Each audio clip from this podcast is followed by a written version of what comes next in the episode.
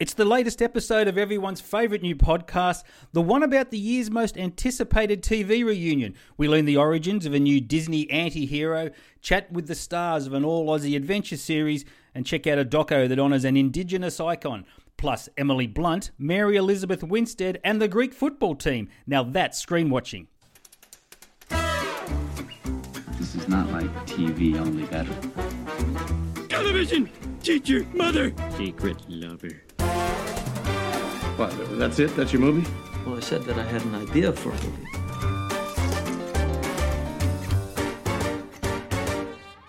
Yes, we're back again. The internet has done all it can to stop us being here, but we're back. I'm Simon Foster, and joining me, his job's a joke, he's broke, his love life's DOA, he is everyone's Marcel. It's Dan Barrett. Hello, Dan.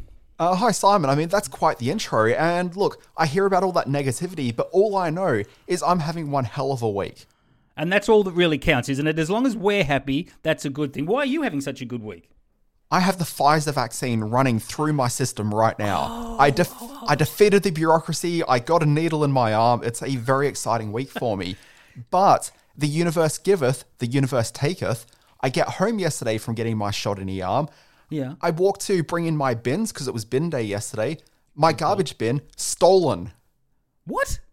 What Exactly. the, the Otto? The, the the the the which one? The yellow lid or the red lid? A red lid bin. What sort of a world? What has happened to this city? What is going on? Who steals Otto bins? Exactly. It's gone to pot. I don't know what's going on. But anyway, Simon, I do know that we've got a heck of a week coming up here. Yes, it's a very crazy time. Lots to review, lots to talk about. We've got a wonderful interview with uh, a couple of the new stars of an Australian show called Dive Club. Um, plenty to get through. God, just looking down the list again, too much to work with, but we'll give it a shot. Look, let's just talk about some of the big uh, things we are reviewing here so for the next like couple of minutes. We're looking at the sequels to A Quiet Place, one of the biggest movies of 2018, I want to say that was. We've got Cruella being the big Emma Stone Disney film. We've got a look at the Friends reunion. Like, this is a week of big movies and TV shows to talk about. Review time.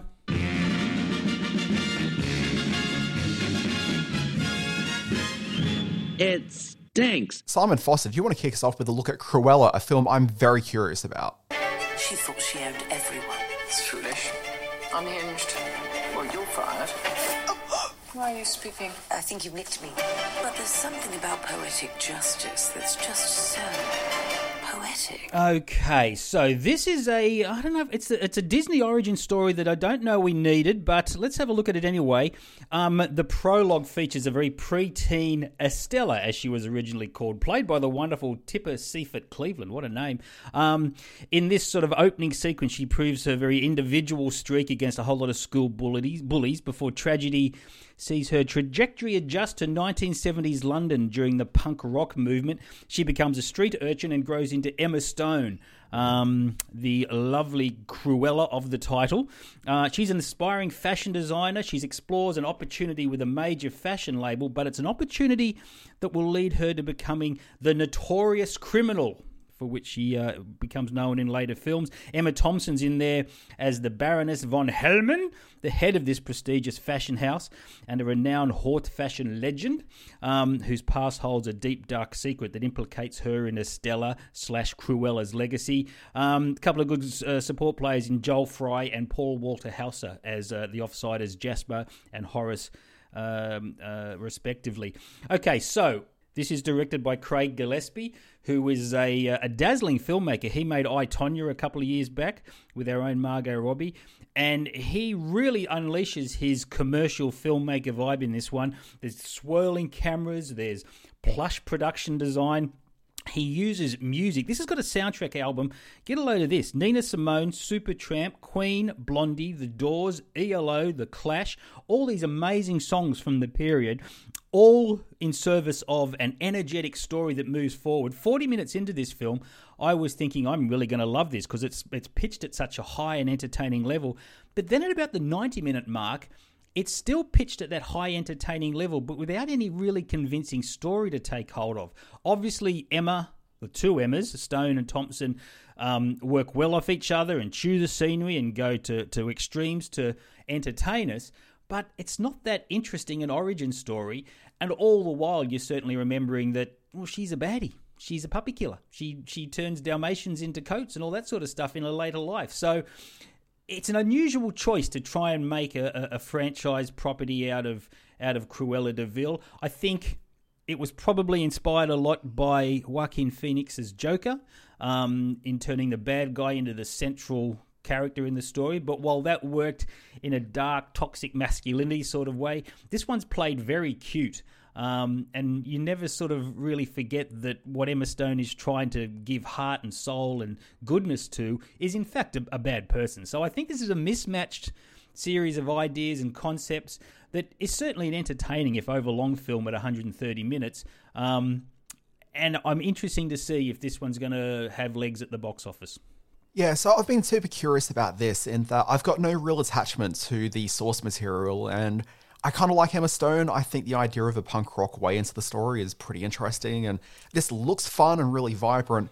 But I just get caught in this thing where we saw the Joker and there was definitely a lot of conflicted feelings I think a lot of audience members had watching that because it wasn't so much you're watching the origin story of someone who would go off to become a anarchist murderer really it was more some of the mental health issues and just the idea of like the misplacement of the Joker as a character who, by the time he'd be meeting Batman, would be a senior citizen effectively. So young mm. Batman would be beating up on an old man. Like all of that felt kind of weird, but you were able to sort of go with it and to sort of put a lot of that aside. But this one here, I can't get past the fact that we're here to celebrate a woman who will go off to start murdering puppies. Like, I really cannot get past that. That is one of the big barriers to me actually wanting to sit down and watch this thing.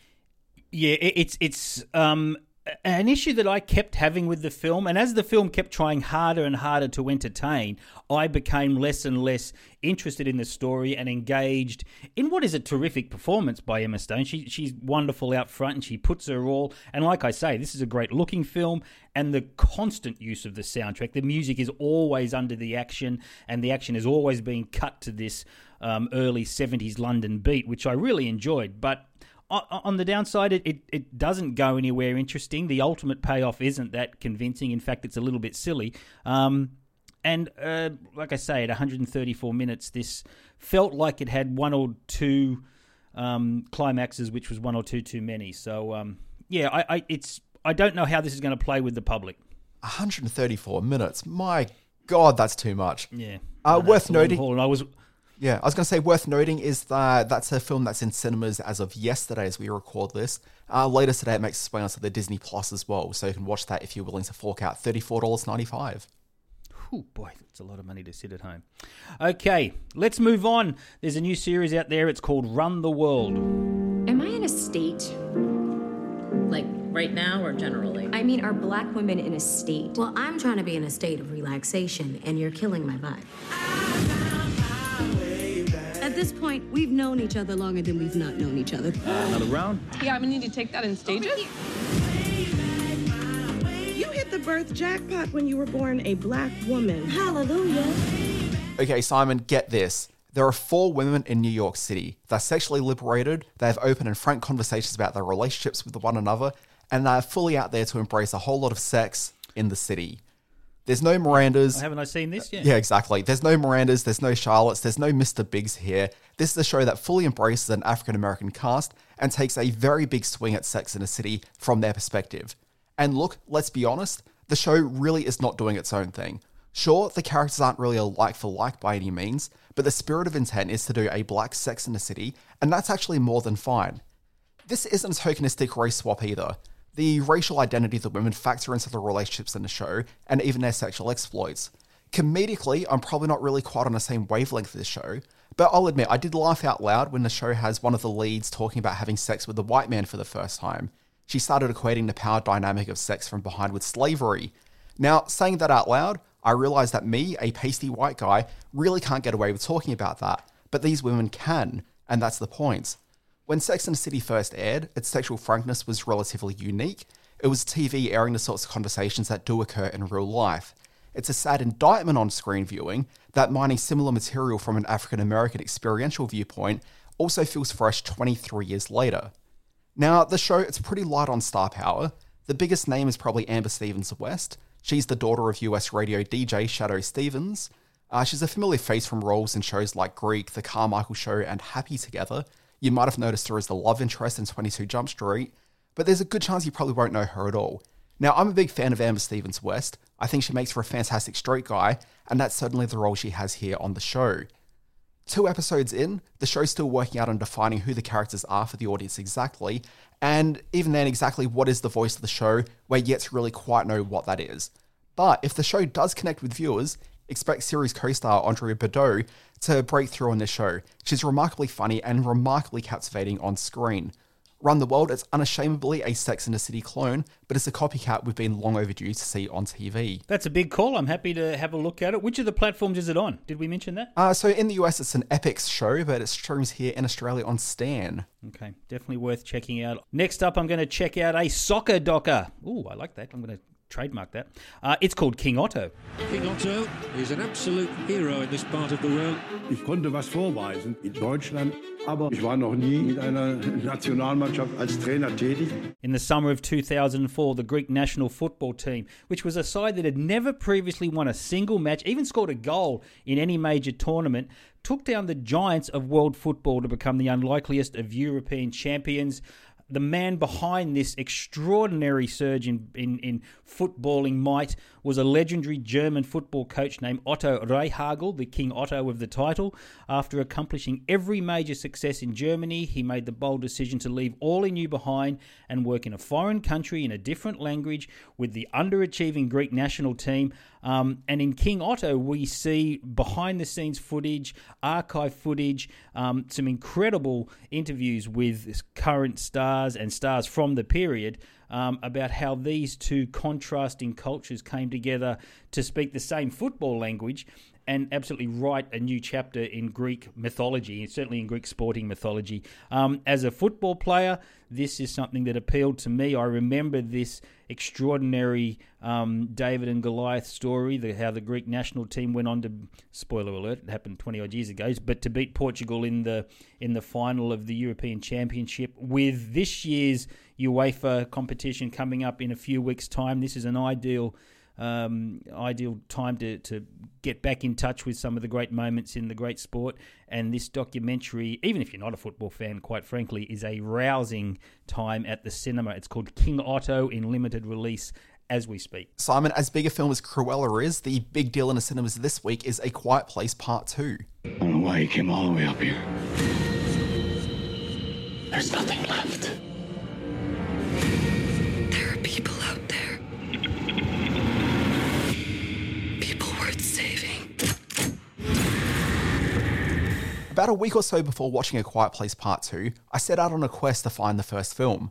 I hadn't seen it since it was released in cinemas in 2018, and the film is streaming nowhere. The problem for me going into part two was that I don't really remember much of part one. I vaguely remembered that not every family member made it out of the film. Even vaguer was the memory of a baby being born into a world where you can't make any noise or else monsters would turn up to rip you apart. And there was a scene with one of the kids that may have been in a grain silo. Maybe, maybe I'm confusing it with another film entirely. I'm not sure. Maybe it was just an episode of Smallville. I really have no idea. And that's always been the thing with sequels. There's always going to be a majority of viewers who have a passing interest in previous installments, but don't remember some of the finer points of the film. Sure, the majority of people turning up to a new Marvel or Star Wars movie on opening night will have a deep knowledge of the 17 films leading into it. They'll know the catchphrases, the obscure characters, the deep callback to the fact that one guy likes eating Oreos. But for a film to be satisfying, it needs to ensure that the movie can stand on its own and talk to the majority of viewers who do not remember any of that stuff. Now, not remembering part one puts me at a slight disadvantage in reviewing this film. I can tell you that the film very smartly opens with a flashback to the moment the alien monsters first turn up and how our hero family quickly learn the rules as to what to do. That's great for two reasons. One, it sets up enough of a reminder of how the world works that any casual viewer, like myself, can catch up very quickly and not be left behind on anything. And two, it gives us more screen time with the endlessly charismatic John Krasinski, because, spoiler alert for part one, without the flashback, he ain't going to be in this movie. Beyond that is a really taut thriller that, as I think was the case with the first one, has the audience constantly gripped. We tense up when the characters are in peril, we wince when something bad happens, and we cheer when something heroic happens. This is grand traditional blockbuster cinema in all the best ways. Krasinski, who's now directed both of these movies, has proven a second time that he's a natural at this type of filmmaking. One of the great tricks the film pulls off is its transitions between its two young characters, from secondary leads to John Krasinski and Emily Blunt, to becoming the leads of the film themselves. The film is about generational change, and it allows these kids to not only have agency of their own, but also to take care of the situation. By the end of the film, you're eager to see Emily Blunt drift further back as a supporting actor, with the youngsters taking the franchise forward. But here's where I'm actually at a disadvantage. Was that always part of the thematic shape of the storyline, or is that new for this film? I'm not 100% sure how much credit I should be giving this film for that. It works magnificently, but was it more of the same? I don't know, and I actually don't really care that much. What I do know is that I had a fantastic time at the cinema with the film, and I'm absolutely there for the inevitable part three. Love a good monster movie. I haven't had a chance to get out and see this one yet. One thing I am a little bit worried about is that it was so crucial to the success of the first film that the audience remained quiet. Um, a quiet place is has to be the cinema I'm in when I'm watching a quiet place. So is this something that uh, is impacted in this film? I th- I even think before the the the screenings of the first film, there was a little message from Krasinski saying, "Hey, look, please, it's really important to the audio landscape or the the oral landscape of this film." Um, that everyone stays quiet. Is that does that factor into it with this movie? Look, I remember very distinctly this. I remember this more than I actually do remember the experience of watching the movie. But I do remember walking into the cinema and being sort of a bit nervous about the fact that I didn't think there was going to be any sound in the movie, and that that was going to be a really unnerving viewing experience. And I do remember a couple of minutes in, like that just stopped even being like a concern I had, and I just went along for the film. I think with this film, because it starts out in a sequence which is pre monsters turning up, and people are talking, and there's very active sound design happening everywhere. It's less of a barrier, like you're not walking into a place that feels austere, but really you're just watching a standard movie that then starts adapting some of the silence. And the silence to me, it was certainly present in the film, but it didn't feel like it was the main gimmick of the movie. And that's probably to the film's benefit because how much longer can you keep on milking that silence aspect of things? Sure. So it, it, never felt like they were betraying the premise by any means, but it just sort of stopped being the thing they were pushing out to the forefront of the movie. There's been a lot of buzz in the trade papers this week that with Cruella and A Quiet Place Part 2 in cinemas, this is the kickstart of the American summer movie season. Um, is this a, a blockbuster style of monster movie thriller, or can we expect this one to um, find most of its audience on the small screen? Well, this is the question that I have. So I'm not sure this weekend really is going to be the big release weekend. Like when we look at the box office, I think it's going to look a bit disappointing. Uh, like I'd be probably looking more at Black Widow as the one that's kind of the make or break for the return of cinema. Is the big screen back? We'll find out then. But I did have an issue a couple of weeks ago. It was Mother's Day in May, and I got my mum some vouchers to go and see a movie. So I don't live in the same state as my mom, so like vouchers are a good way to give a gift, you know. So I thought movie vouchers are good. So I bought the vouchers, sent it to her, and then I started looking through the listings for the films coming up over the next couple of months. There really isn't that much that kind of isn't targeted towards, you know, the you and I of the world, Simon, or sort of mm. teenagers. Like, there's not much that my mum would be particularly interested in. But I reckon this film would probably be something that you actually quite get into. But it's definitely one of the few islands in the um, sea of releases over the next few months. So we'll see. Like it may start to play well to a audience which is thoroughly underserved by cinemas. But also, there's a audience in the US of that sort of Midwestern audience, which is often overlooked by uh, stories that favor more sort of East Coast uh, mindsets. And so this may actually start to actually get a bit of interest there. So it could be a bit of a dark horse as far as box office is concerned. But if it doesn't perform well, I wouldn't be surprised because 2018, that's a very long time for people to still be enthused about this franchise. A lot's happened since then. I'm going to have a look at a TV series that was released five years ago. Yes, I've always got my finger on the pulse here at uh, Screen Watching. It's called Brain Dead with Mary Elizabeth Winstead. I hate politics. I hate DC. That's why you'll be so great at it. Have you noticed something weird? What? People are staring at us. We're famous. It's like Hollywood, but with uglier people.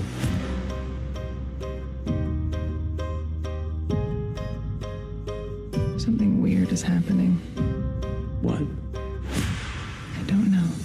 This was a single season show that uh, had been earmarked for three seasons after I'd done a bit of research, but um, didn't really connect with audiences. Mary Elizabeth Winstead, arguably my favourite Hollywood actress. I have such a crush on her. She stars as Laurel Healy, a documentary filmmaker who takes a job working for her brother, played by Danny Pino, who's a, a US senator.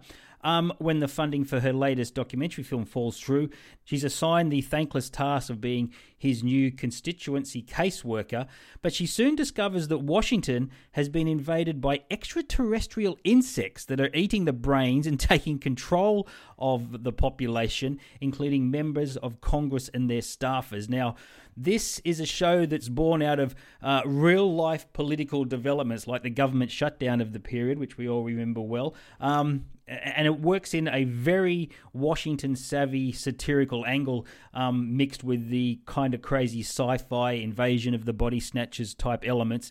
Um, it absolutely captures, captures the early stages of the country's very bitter bipartisan divide with a really sort of tactful, um, biting sci fi spin. Uh, it's great to look into the credits. There's episodes directed by cult filmmakers Alan Arkush, who did Rock and Roll High School, and Ron Underwood, who did the great monster movie Tremors. Um, and it's made by, and you're going to help me out here, Dan, uh, two people who went on to bigger successes.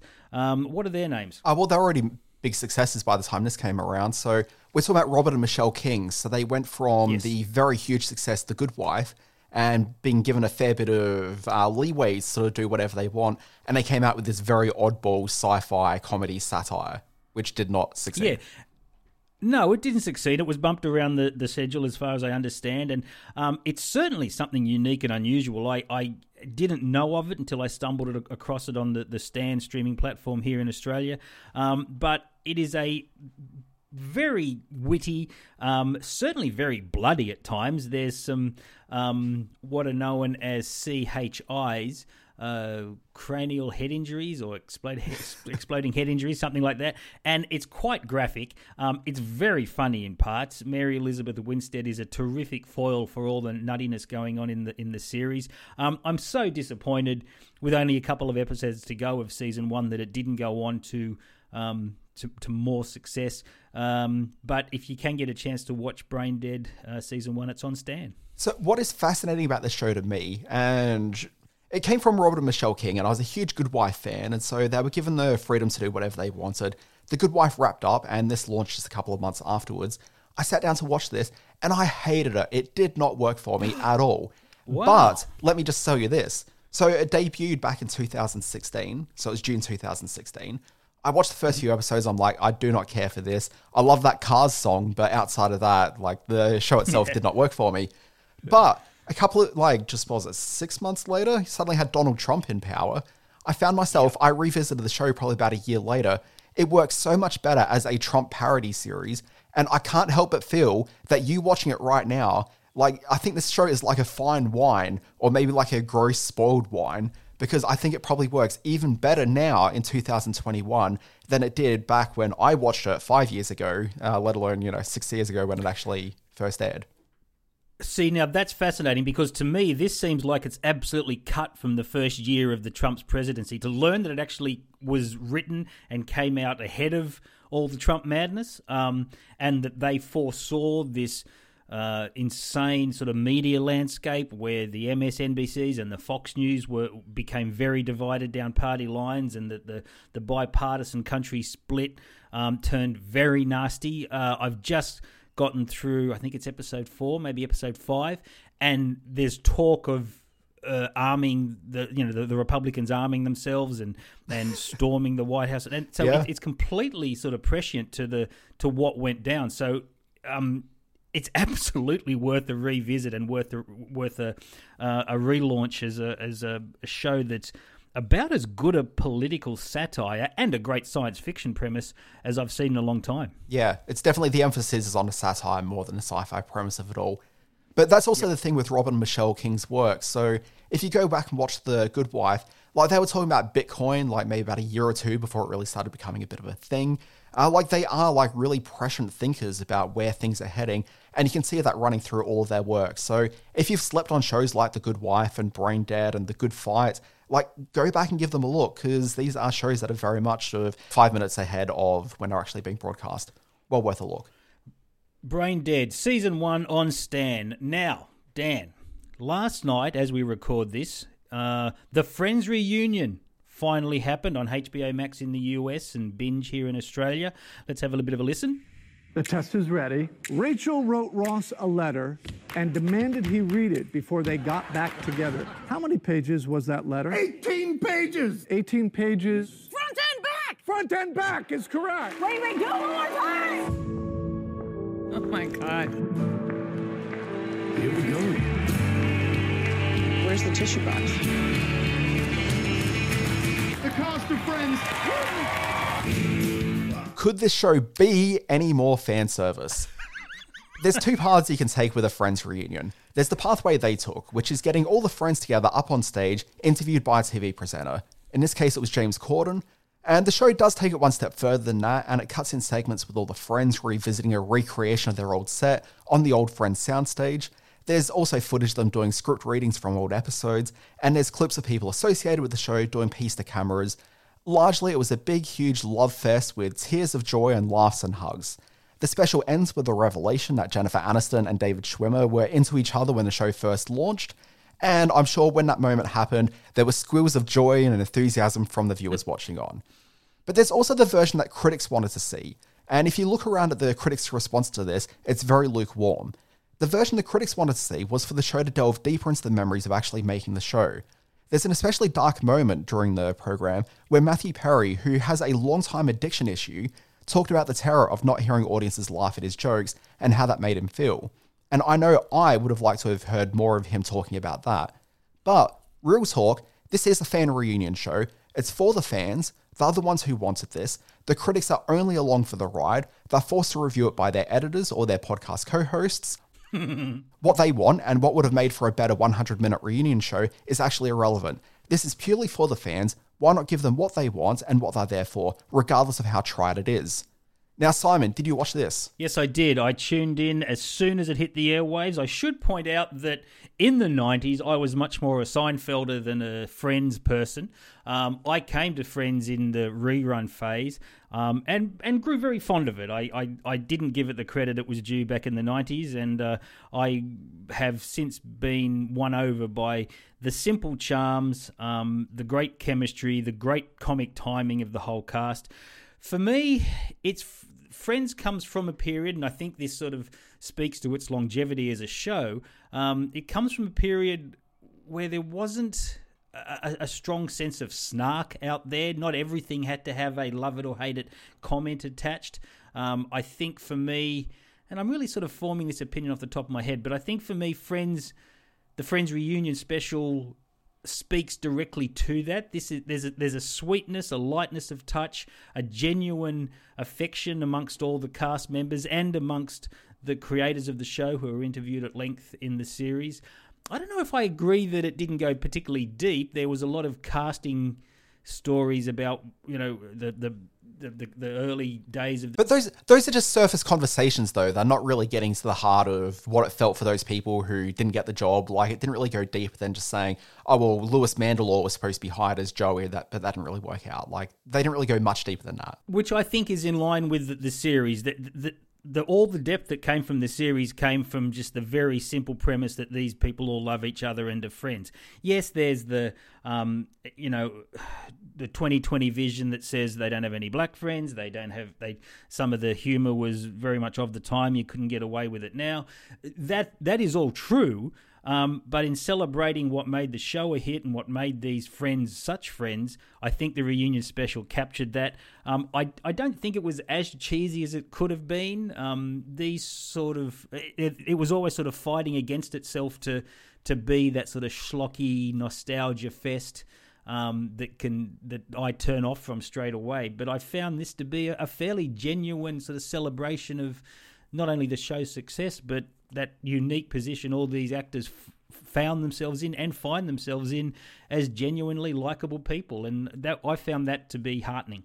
Yeah, I mean, this was the classiest version of the type of special they could have produced. Exactly. Yeah, and exactly I think the very smart move was not opening straight with James Corden introducing them to the stage, but really there was like an opening sequence with them coming and revisiting the old friend sets, and I, I think that definitely added like a bit of emotional heft to the show that would have been missing otherwise. So smart moves all around.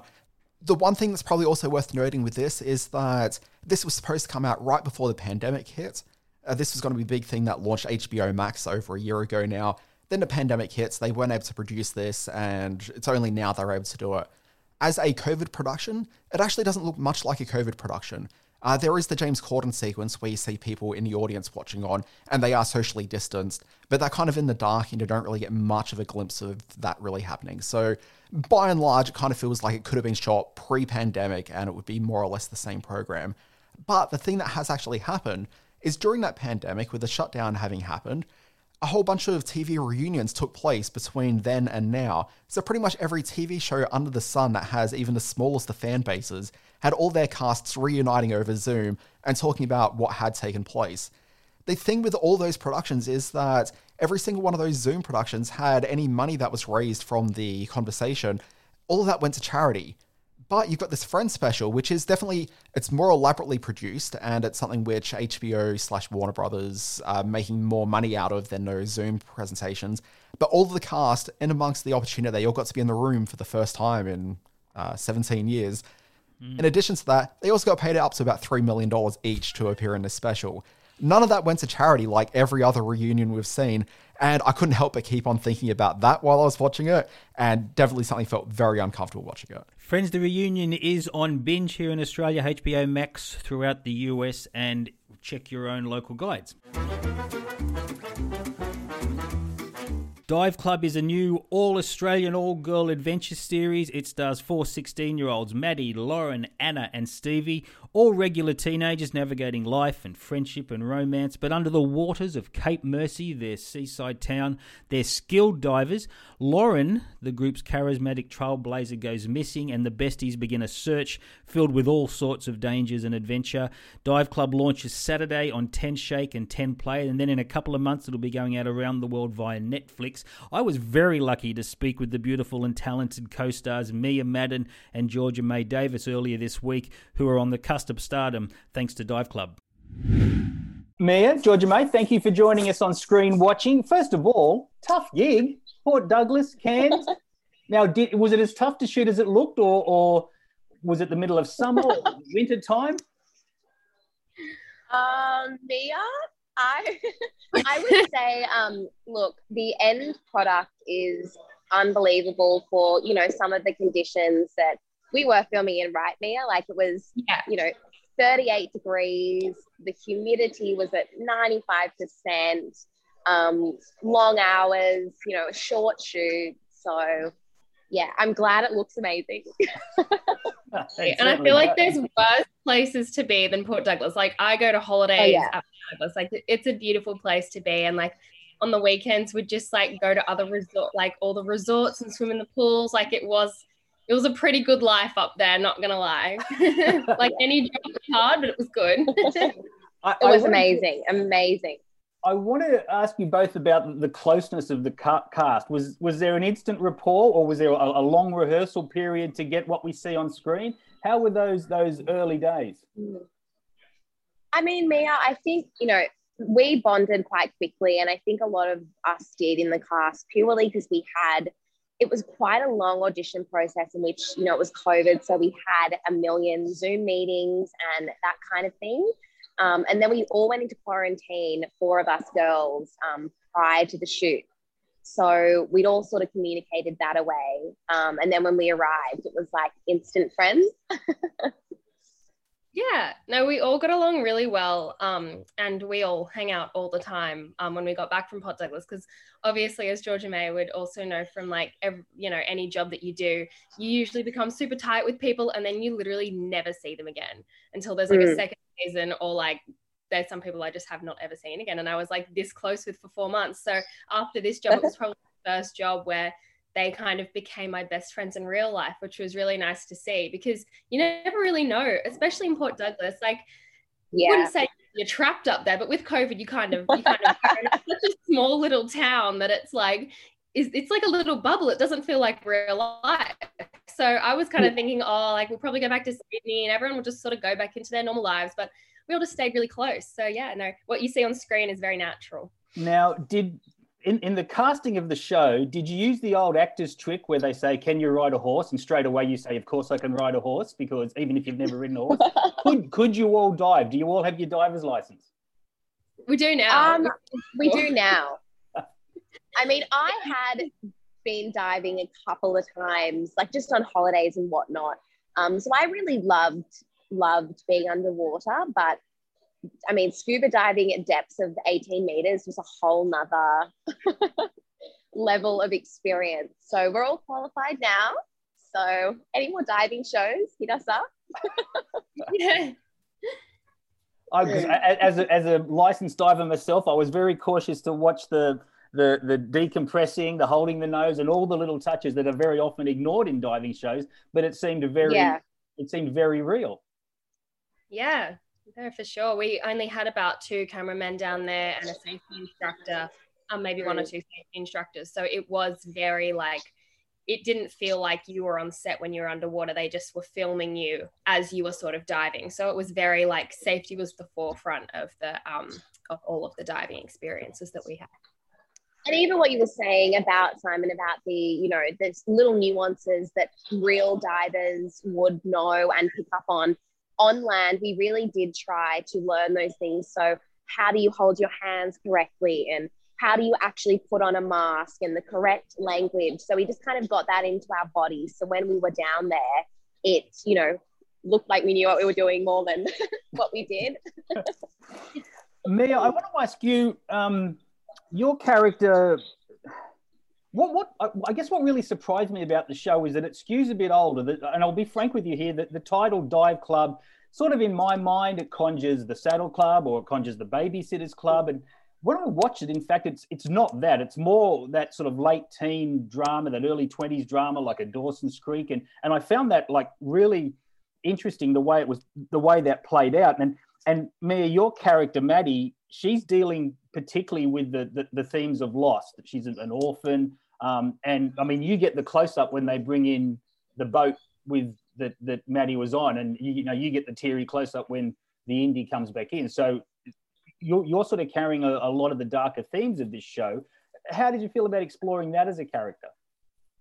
Um, I think when, as an actor, you really always want complexities with your character. You want to be able to show the audience and, you know, people watching your sort of capabilities and how, you know, um, the different ranges in which you can act. So as soon as I saw that I was going to be able to like tackle all, all of those complexities, it was it was really enjoyable for me. I thought, okay, this is great. I can push myself, I can challenge myself, and sort of put myself through these um, experiences as Maddie. And I was really excited to see how that would go because Maddie is sort of like my dream character to play. I always wanted to play like just the kind, friendly, smart one of the group. Like she's not, you know, like she's not malicious in any way. She's not trying to show off. She just like is herself, and that was always like my dream character. So I was more than happy to sort of like be able to channel Maddie's like sort of um sort of like struggles in life and I thought that was really endearing to be able to sort of take on. But yeah um I do have to admit when I did see the indie being dragged in I was like because we had to do that take so many times and I was like okay I got to like keep the stamina up I got to keep like the glassy watery eyes and I just pictured like Georgia May like unconscious on the boat coming in and that just made me bawl I was like I'm done I'm done. Georgia May and I, Georgia was probably the first girl that I really clicked with. We would like sort of spend time together in um hotel quarantine, walking around the courtyard. Um, so she was probably the first person I clicked with. So it was very easy to get Oh. emotional. I pictured that Georgia May was actually lost at sea. so yeah, I usually have to give myself some sad scenarios in my head to pull it out. And some things are just so sad. But yeah, imagining Georgia May lost at sea was was it for me. Georgia May, I want to ask you. I mean, I'm they, they provided us with three episodes to, to watch, and after the three episodes, I guess you're slightly different from the other four characters in that you've got to Mm. portray this sort of shining light at the center of their worlds, and, and everything about you is all smiley and happy, and, and about this past life. But- Totally. But, I, I imagine it's going to go darker. Yeah, look, it's definitely going to get much darker. Um, essentially, my character sort of knows the secrets or all of the bad things or the sort of stuff that's been going on in the town that, you know, isn't right. And this is why she's gotten herself into this situation. So it's so strange to see all these happy, quick moments because a lot of the scenes I did, I was, you know, covered in dirt and heavily bruised and you know raggedy clothes, which you will see throughout the show. Um, and a lot of my scenes were quite high stress and a lot of crying and very you know emotionally triggering stuff. So yeah, I'm excited to see the rest of it actually. Because, like Oh. you said, only those smiley moments so far. Yeah, and it like as I, and I want to come back to the point I was making about it being skewing a bit older. You've got a character who's Yes. who's done some jail time, and and you know Maddie's a, an orphan as well. There's this darker dramatic element. Do these scripts come along very often? Is this something that was a, a very competitive sort of casting period because of the quality of the production? I mean, Mia, I'm not sure for you just with the start of the casting, but I would say it was definitely an, uh, a role I had to fight for in the sense that, you know, it was quite a long process. Um, it was over COVID, so it kept getting pushed back. You never really knew if you had gotten it. Um, so for me, it wasn't until I was really on the plane that I sort of was like, wow, I, you know, this is going to be an amazing opportunity. And to get a script that I just couldn't put down is so rare. Um, so I think that's why I was really excited by this production. Yeah, there's nothing really like it out there. Like you don't see Yeah. many like far north Queensland tropical Australian teen mystery with scuba divers. Like that's just like Yeah. the most random combination, but it works so well. Um, but yeah, it was a really hard process um, auditioning just because of COVID, um, things getting pushed back, but also like there was so much competition for all of the roles because essentially I think we all auditioned for Lauren and Izzy just to like see Yeah. just like see who could do what and just to like have the characters out there and then everybody sort of got filtered into their position. I remember at one point I was actually in the Gold Coast filming another series and I was like, you know what, I'm just gonna go get a train to Brisbane and meet the producers and just like try to convince them that I Uh-huh. should be Maddie. And that, that's exactly what I did. And then I walked out feeling pretty good about it. And then next minute we're all in quarantine waiting to go to Queensland. So I was like, well, at least that worked. Can you give us any inside information about a series two? I know it's um, going to the channel ten, the, the network ten channels, um, and then it's on to Netflix. Um, my fingers are crossed that it, that it heads into a second series. Yeah. inside tack. Well, look, we probably know as much as you, but from what we've seen and heard from the producers and you know just the network itself, it's been really positive. Um, the screening we did, you know, the target audience was there, and we got some great reviews from that. So I think season two has already sort of started to be written. Um, whether that gets picked up or not is another story, but all fingers and even the end of the story in general leads to needing a second series. It ends on a massive cliffhanger. Awesome, that's good to hear. Me, you ready for another shoot? Ready for another few weeks up north? I would be so keen. I mean, right now in Sydney, it is freezing. So all I can think about is laying by the pool. I love working as well, but like the location was great. Um, but no, it I sounds so easy, Mia. it wasn't that easy. It was just it was the downtime was good. Um, but no, I think that fans once they see the season, it would be unfair to not give them a season two. Couldn't agree more. So more. true. Mia Madden, Georgia May Davis, thank you so much for being on screen watching. All the very best with the launch of this series. I can't wait to see uh, the remaining episodes, and um, fingers crossed uh, you'll be back in the sun soon. Awesome. Thanks, Thank you. Simon. Nice to talk to you. Thanks, guys. Bye bye. Simon, earlier on in the podcast, we were talking about the Friends revival series. And I don't know about you, but when I think about 90s TV, I don't tend to think about sitcoms that much. I tend to think, when I think 90s, I think ER, I think Law and Order, I think. X Files is definitely in there, Millennium, Homicide Life on the Street, uh, Chicago NYPD Hoop. Blue. Sorry, what was that one? NYPD Blue. Yep, absolutely. Murder One is something I think about a fair Yep. bit. Um, like Yeah, the hour the hour long drama, the hour long network show definitely came back in force. Although some of the biggest um, shows of the period were sitcoms, i.e., Seinfeld. Look, absolutely. So the couple of sitcoms that do come to mind is Seinfeld, Mad About You, Friends, Frasier. Like those are all very much front of mind when I think about the 90s as well. But the thing with 90s television is that that entire time period had a revo- like I'd say almost like a renaissance of the sitcom. And a lot of that really came from there was an interesting shift that happened in the early to mid 90s, which was the biggest sitcom as they entered the 90s was Cheers. And that show was absolutely a monster of a show. Seinfeld ended up airing, and when we think about the types of TV shows we get, what we often don't really think about as we look back in time is how scheduling impacted the way that uh, TV, the types of TV shows we watched were commissioned. So if you think about the fact that Cheers was the biggest show on the air, it's no surprise that when you look at the early 90s, the shows that were sort of leading into Cheers are also the biggest sitcoms at the time, and they're shows that feel a lot like Cheers. So you've got Seinfeld, which was paired up against uh, Cheers, um, and they've kind of got like a similar sort of intellectual uh, sort of comedy sort of basis to it. A lot of very smart, snappy dialogue. Wings was around, Mad About You. These are shows that all feel very comfortable when placed up against Cheers. But when Cheers went off the air, you had Seinfeld, and they needed to commission other shows that kind of felt a bit more like Seinfeld. So Friends is one of the sitcoms that got commissioned because Friends and Seinfeld, you can see the various obvious links there. But then a year after Friends, well, as Friends launched, that show became a juggernaut. So the rest of NBC's Thursday night lineup becomes shows that look and felt just like Friends.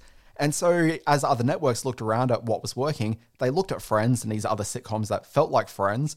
And so, more of these sitcoms sort of came along. So, urban, sophisticated, um, young 20 something sitcom begat urban, sophisticated, young 20 something sitcom.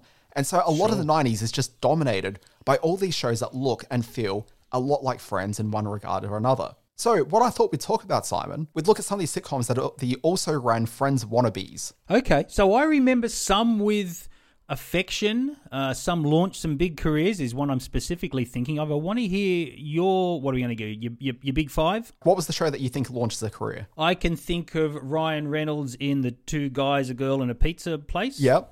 Is, is one that, that, that, that was that what was called something like that? Yep. That springs to mind. Which is absolutely a Friends wannabe. I focused on the ones that you probably aren't going to remember so much. So when you think about Okay. Friends wannabes, you're probably also thinking about like say maybe like a Caroline in the City. You're thinking about a Veronica's Closet. Uh, there were a whole bunch of these shows which were kind of of that mold of the time. But the ones I want to talk about are the more obscure ones. So these I think are maybe the five best Friends wannabes that came from that time period. And I'm Mm-hmm. referring to them as Friends wannabes, but there were also shows that were kind of Seinfeld wannabes to a certain extent. So it was kind of just filling that very similar texture. Yep, that East Coast vibe, that East Coast voice, uh, very cool people um, living lives that they couldn't really afford, but uh, look good doing it. Look, absolutely, you've nailed it entirely. Okay, so the first one, which is the most obvious ripoff of the lot of them, is the single guy.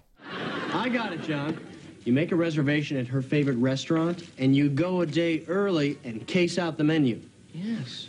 Then I could order the cheapest thing without looking at the menu, and thus it'll appear as if I'm not intentionally ordering the cheapest thing. That is good, Sammy. Very good. You want cheap? You found the king of cheap.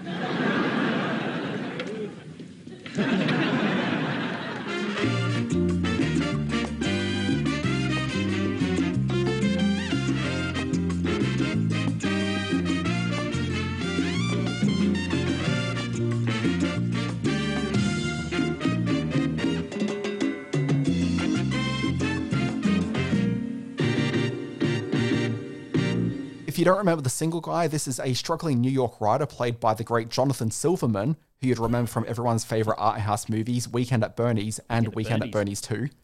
Uh, it's about him attempting to find success and dating in the Big Apple.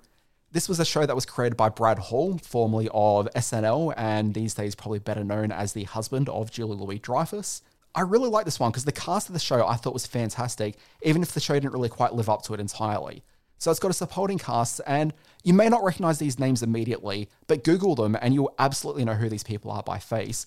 Uh, Joey Slotnick, uh, Ming Na Wen, who later went on to be an ER and was recently in The Mandalorian, Ernest Borgnine, I think everyone knows Ernest, uh, Jessica Hecht, who was also in the first season of Friends as uh, David Schwimmer's, the Ross character's um, ex wife, who was getting married to another woman. Um, you definitely know her. And also Mark Moses, who's better known nowadays for being in Mad Men and Mr. Robot. The single guy, its probably most uh, remembered episode is one where the Ross character from Friends ends up appearing in the show because apparently him and the Jonathan Silverman character had gone to college together, I think. But anyway, It was kind of strange considering that they both live in the same city and these two supposed good friends only met up in this one episode. Uh, but anyway, the single guy, you can find clips of it still on YouTube. The one that's really front of mind for me is this sitcom called Can't Hurry Love. Don't remember it.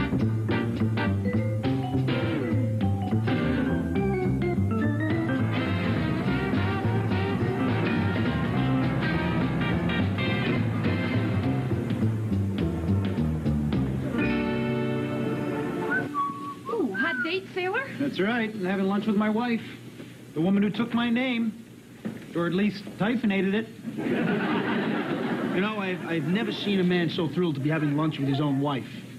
Someone else's, maybe, but not his own. because they're not lucky enough to be dining with a junior public defender who's been so busy junior defending lately that I never see her. But today she's been tried and convicted as a prisoner of my love. Okay, so this one here, this is very friends like. This is four friends living in an occasional peaceful coexistence in New York City. You've got love seeking Annie O'Donnell, you got womanizing Roger Carlucci, and married Elliot Tanney, who work together in a Manhattan personal agency trying to get by any way they can.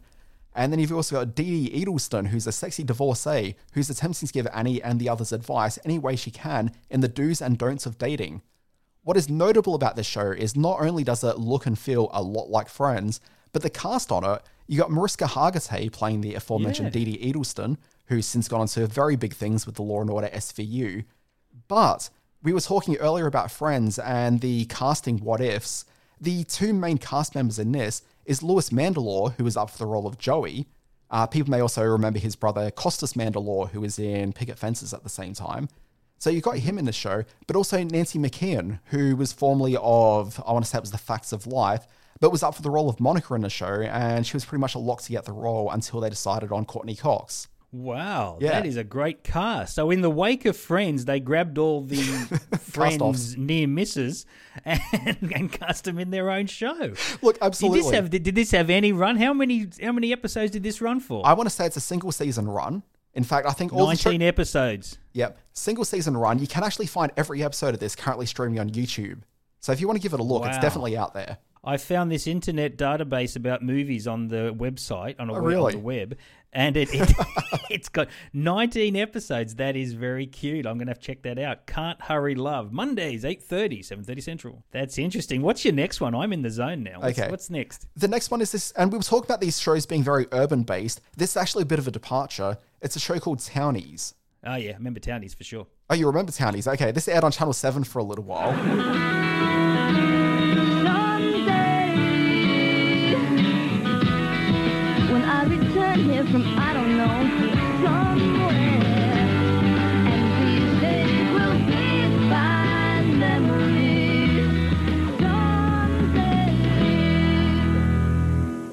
Good morning, sunshine. What are you guys doing here? Bridesmaids fitting? Does that ring a bell? Oh, I don't want to try on crunchy fabrics today. Where'd you end up last night? I don't remember. Who's the naked guy in the bathroom? Starting to come back to me? You're such a slut. I'm not a slut. I'm just a quick judge of character. So is he cute? I don't know. He was naked. But you can't tell if a guy's cute if he's naked? No, I can't. And don't try to make it into some kind of homophobic thing, all right? I don't like to look at a naked guy. I don't like to look at myself naked. Well, that I understand. Uh, this is three friends who've been stuck in an East Coast fishing community forever, and no matter how badly they want to leave for the big city, something's always tying them down. Now, this show, the writing on it was kind of okay. It was a pretty generic sitcom in a lot of regards. It had an interesting premise in that it felt different to all the big city based shows at the time, even though the mindset of the characters was not that dissimilar. But listen to this cast, Simon. Like, this is kind of incredible. Mm, oh, I know the cast, and and it'll to a to a Gen Xer like me, you'll see why I know this cast. Look, absolutely. So, the thing that caught your attention was Molly Ringwald. Oh yes, this was really like a big draw card to get Molly Ringwald in a TV series. Hmm. So the show had that, but new faces in it included people like Jenna Elfman. She later went on to become the Dharma of Dharma and Greg. You've got Lauren Graham, who later went on to the Gilmore Girls. But this is during this time period of the 90s where Lauren Graham was in every TV sitcom that was on the air at the time. Like she was destined to become a star. And like this is definitely one of the trots that she had right before stardom. Uh, the male leads on it was Ron Livingston, who I absolutely adore, and also Bill Burr, who's recently become a huge deal from the stand-up comedy scene. Extraordinary. Look at this. Look at it. And, and and it barely got to 15 episodes. One a certain an absolute single season no hoper with that cast. Yeah, and you say 15 episodes. I'm thinking off the top of my head that not all of them actually end up being broadcast. There's probably like three to five that actually are just sitting in a vault somewhere. Oh, poor Molly. That said, I think we got them all broadcast here in Australia during the short run that Channel 7 were playing it. Uh, moving on, getting back to the East Coast, because that's where these shows exist. Ned and Stacy. Ah, yes. Why, Stacy? Why, Ned? It was business. Strictly business. Here's the deal. To get the promotion, I needed the wife. See, to get a life, I needed his apartment. So what the hell? We up and got married. The only thing we have in common, we irritate each other. Right. Enjoy the show. People will probably remember Ned and Stacey. I think it was quite popular here in Australia, even if it wasn't necessarily that popular in the US. They got to a second season. Ned and Stacey are one. You've got Ned, who's an ad executive. You've got Stacey, who's an unemployed, idealistic person. The two of them are like oil and vinegar, oil and water. I don't know what the metaphor is, but anyway. Ned needs a promotion, and to get that, he needs a wife. So he ends up hiring Stacey to be his fake live-in wife. And it's about the two of them seeking love in a big city while also in this fake relationship, which turns into a real relationship because you know that just quietly the two of them really do have the hots for one another. Uh, this had Thomas Haden Church, who people probably best remember these days from Sideways, and Debra Messing, who went on to much bigger sitcom stardom with uh, Will and Grace. Also in this was Greg Germann, who is the I can't think of his character's name. I want to say it's maybe Finch, but I don't think that's right. Uh, he was one of the guys in Ally McBeal and is Yes, a very well remembered face for that. Now, the final one I want to talk about, Simon, is Partners. That means go over and talk to her. Oh, no, I say, I don't know. Oh, come on, come on, come on. Compliment her on her jewelry. Come on, go, go. Um, Hi, Hi. uh, I'm, I'm Bob. Uh, I'm Owen's friend. Well, partner. I'm Charlotte. I, I went to Berkeley with Alicia. Oh, yeah, yeah. Those are uh, those are very nice earrings. Oh, thank you. Yeah. Hey, when this is all over, do you want to come back to my hotel room with me and have sex?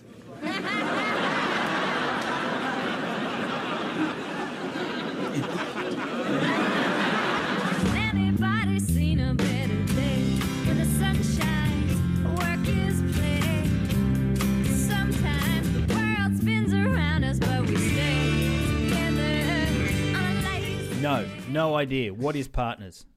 Okay, so Partners, the name Partners has been reused for sitcoms at least two or three times since then. It seems like every two to three years there'll be a new sitcom on the air called Partners. Uh, this has best friends Bob and Owen working together as aspiring young architects on the rise. Their relationship's complicated, however, when Owen gets engaged to Alicia. Now, this show, it was definitely one of the very generic Friends wannabes. I had Molly Ringwald co-star from years gone by, Jon Cryer, in one of the lead roles. But also, interestingly, it had Tate Donovan as the other male lead in this, uh, playing the Owen character who's engaged to Alicia. Now, Tate Donovan at the time was well known from the women's magazines for being the boyfriend of one Jennifer Aniston. Yes. So, in the same way that Can't Hurry Love just picked up the Friends uh, offshoots, uh, this one went, whoa, he's dating Jennifer Aniston. Let's give him a show. And here we are.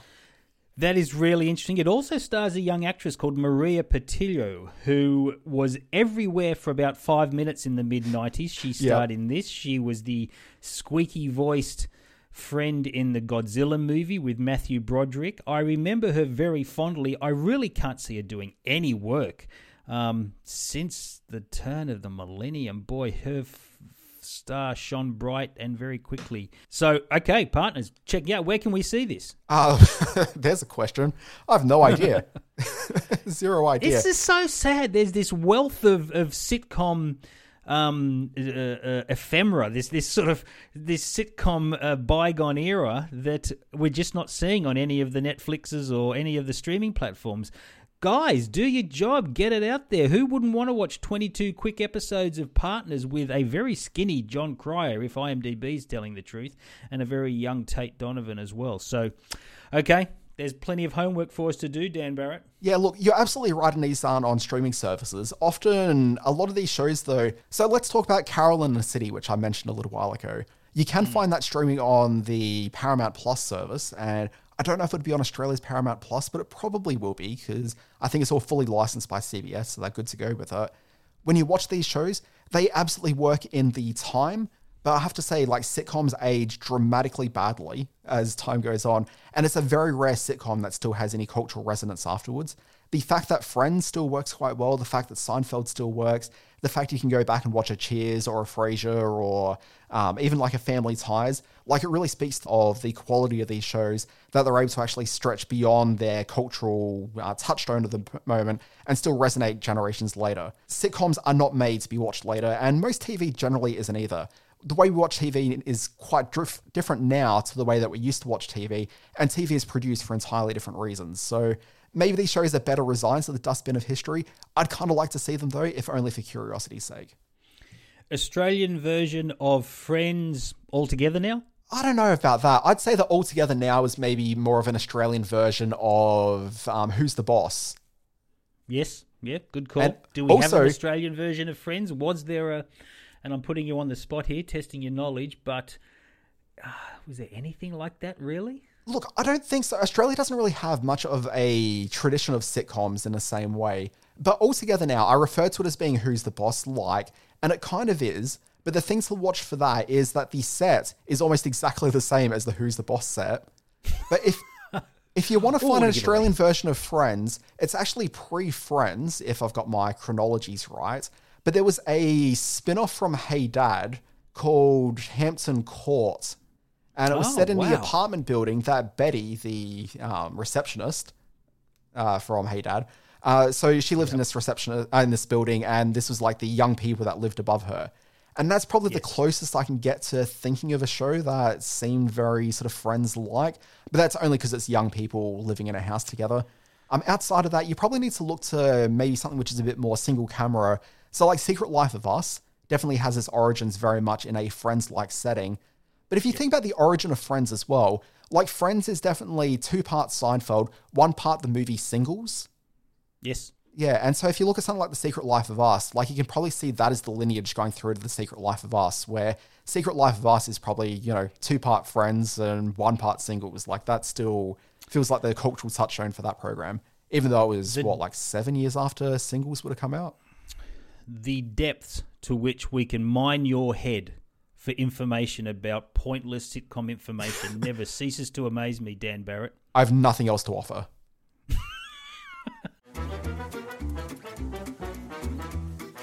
Let's have a look at what you'll be watching on screen, screen watchers, as the week moves forward. Uh, the major release, as I could see, is a Netflix limited series called Dirty John, the Betty Broderick story. This is a new story set in the Dirty John universe. Now, that has some connotations, though. We don't want to go there. But in the early hours of a Sunday morning, Betty Broderick entered her ex husband's house, walked into the room where Daniel Broderick and his new wife Linda slept, and emptied five rounds from her revolver into the sleeping pair. Um, this stars Amanda Peet as Betty and Christian Slater as the ill fated husband. The Dirty John series has become kind of like an anthology series. The first one you may remember from a couple of years back starred Eric Bana and Connie Britton, was based on the very popular Los Angeles Times podcast. Good cast in this one. Amanda Peet is always worth watching, and Christian Slater as well. Um, it's called Dirty John, the Betty Broderick story, and it's on Netflix. Now, this is an interesting one to crop up on Netflix because I saw this in your run in the rundown that you sent through to me, and I thought Dirty John kind of seems familiar. I'm surprised this hasn't gone to air yet, but then I realized it actually went to air like maybe about two years ago. This is a pre-pandemic um, series, and I do Oh, remember really? watching. Okay. Yeah, so I remember watching the first episode or two and not being all that into it and moving on.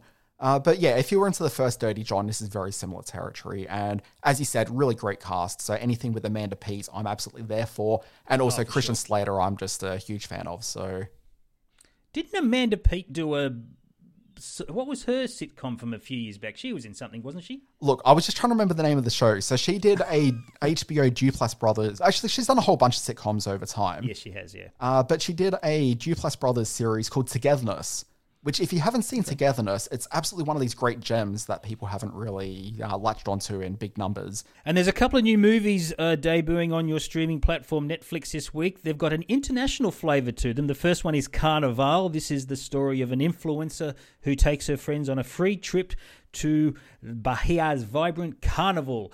Um, after a breakup, she has to learn that life's not just about social media likes. Now, this is a Brazilian film. We don't see a lot of Brazilian movies here in Australia, all in Portuguese. It's called Carnival on Netflix. And then you've got Dancing Queens, the story of a 23 year old girl from a small island in the Swedish archipelago with big dancing aspirations. So, um, in Swedish, um, with lots of wonderful Swedish people dancing. So, that's always a bonus. It's also on Netflix. Yeah, two other shows just worth keeping an eye out for as well is there's a new YA drama on Amazon called Panic, which I don't have the synopsis in front of me right now, but if you're interested in the idea of a YA drama and you got an Amazon subscription, maybe give it a look.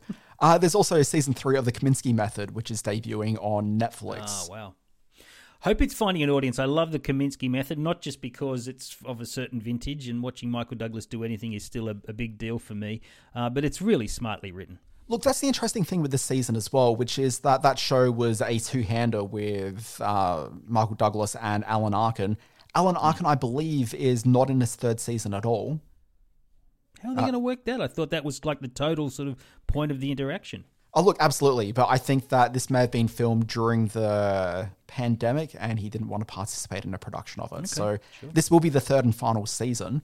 But even though Alan Arkin's not in it, maybe look for a different type of iconic uh, partnership with Michael Douglas in that he's going to be appearing opposite Kathleen Turner in this season of the Oh, show. Oh, wow. Yeah. Romancing the Stone all over again. Jewel of the Nile. War of the Roses. Gee, they made some great films back in the day, didn't they? I love Romancing the Stone. Oh, look, so do I. I actually rewatched it maybe like two to three weeks ago.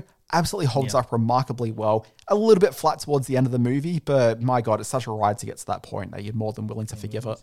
Let's have a look at what's happening uh, on screens around Australia, the big screen. Uh, my name is Gulpilil. No, I'm ashamed to say I haven't had a chance to see this film yet. This is the story of the uh, iconic Australian actor David Gulpilil back in uh, 2017. He was diagnosed with lung cancer and only given six months to live. Um, in typically defiant fashion, uh, David Gulpilil said, Well, I want to make a movie all about me before I go. He still hasn't gone. Um, he's kicking on with incredible strength. In My Name is Gulpilil, he recounts in his own words his career, his highlights, um, his ongoing commitment to his indigenous culture and spreading um, uh, spreading it as, as far and as wide as he as he possibly can. This is a beautiful work. Yes, it's very sad. You see the once vibrant young man that was David Gulpilil as a as an elderly gent, um, clearly suffering through some terrible ills, but also it captures his spirit and um, exactly everything about him that has made him such an extraordinarily Australian figure. So it's My Name is Gulpilil. It's actually in pretty wide release. You should have no trouble seeing this one, um, and I do recommend you get out there and, and check it out. And the screening at the ACMI of Basically Black can be um, uh, checked out via Zoom. If you register to attend, you'll be sent a meeting link, um, and and you go to the acmi.net.au website to, to register, and you can be part of this celebration of a, a really significant but underappreciated moment in, in Australian television history. Yeah, I'm really curious about this. I've never heard of the show at all. So, um, yeah, want to find out more. Also, uh, screening uh, exclusively to the Ritz Randwick Cinema is a movie called Final Account. This was uh, made over a decade. Uh, young director Luke Holland, who very sadly passed away just before his film premiered, uh, documents a generation of children who were indoctrinated into, into a culture of hatred and genocide through never before seen and very shocking interviews um, of their time growing up in Nazi Germany. This is a chilling film, um, also very sad, uh, but one that features footage like you have never seen before, and um, it's an extraordinary work. Uh, it played the Jewish Film Festival just recently, and the Ritz, good on them for giving this a, a limited run um, from this Saturday here in Sydney. Simon, very quickly, something we don't talk about often enough is the Cinematheque at Goma in Brisbane. They've got a incredible lineup of films that's been running for a few days now, so we've already missed a couple of great titles. So they've thematically brought them together called All in a Day's Work. So during the week, films that you've missed already include Working Girl and Frances Ha. But Oh. if you rush to the cinema, like literally if you're listening to this in the couple of hours after it's been published, you'll be able to see Parasite playing on a big screen, and that's from 6 p.m. this evening. And they're going to be replaying that on Wednesday night from 7.30. Uh, also on later, so straight after coming out of Parasite, you can stroll back in and see Sorry to Bother You, which is a fantastic little film. I Mm. strongly recommend that one.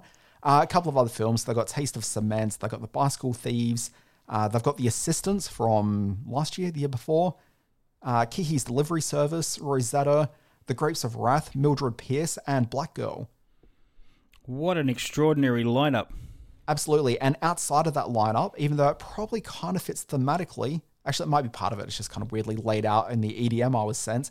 On Wednesday, one that I desperately wish I was up in Brisbane to catch is a screening of The Apartment, the 1960 film by Billy Wilder. a wonderful, wonderful film that we only just watched recently on the Criterion Channel here at, at home, and it's uh, boy does it hold up in in so many ways. That is a great collection of movies. Um, Rosetta is screening next Friday evening at 6 p.m. It's a 1999 film, which is a beautiful work. Uh, get along to it. Where is it? At the Goma Goma Cinematheque Cinematheque. in Brisbane, Queensland Art Gallery.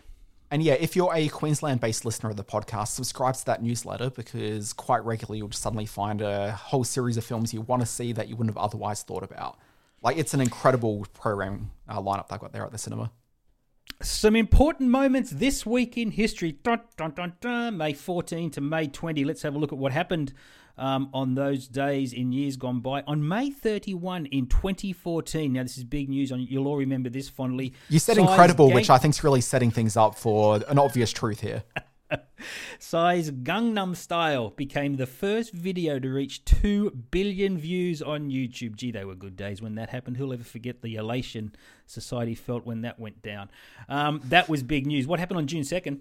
Oh, look, a show which I don't know if you've heard of it before. It's called The Wire. It debuted on June 2nd, 2002, created by David Simon and starring Idris Elba and Dominic West. A show which nobody watched on June 2nd, but when the DVD started being released about five to 10 years later, people started paying a bit more attention. And a little ep- and a little show called Star Trek had its final episode, uh, an episode called Turnabout Intruder. June 3, 1969, NBC said, That's it, we're out of here with this stupid little space show. And it was never spoken of again.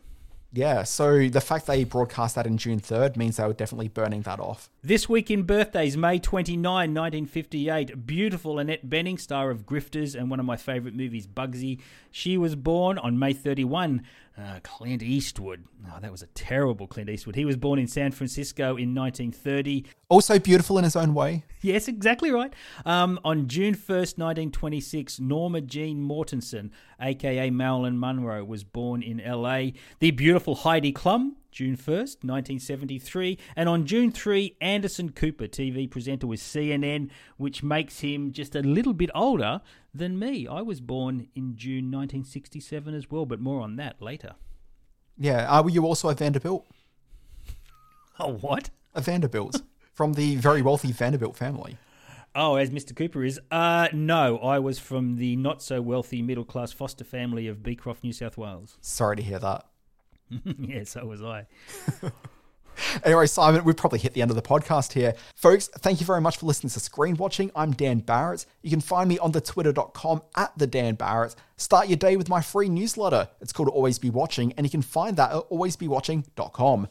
It's got the big stories in TV, streaming, and film. And on Friday, I do drop the Always Be Streaming newsletter, which recounts the big shows that have launched that week and where to watch them.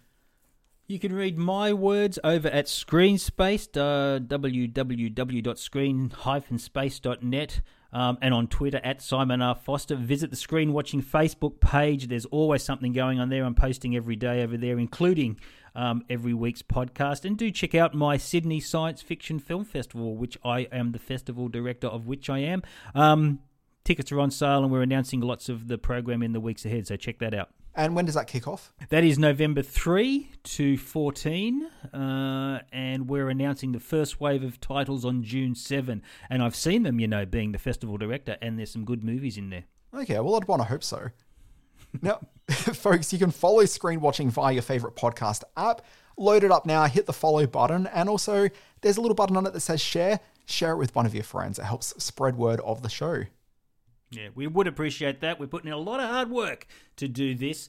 And to our audience out there, I want to thank both of you for um, for your feedback. Folks, this has been Screen Watching. We'll be back next week. We're going to be taking a look at a whole bunch of movies and TV shows, including the debut of what's guaranteed to be one of your favorite shows on Netflix this year. It's a show called Sweet Tooth. I've seen the first couple and I've got some thoughts. We'll talk about that next week and more on Screen Watching.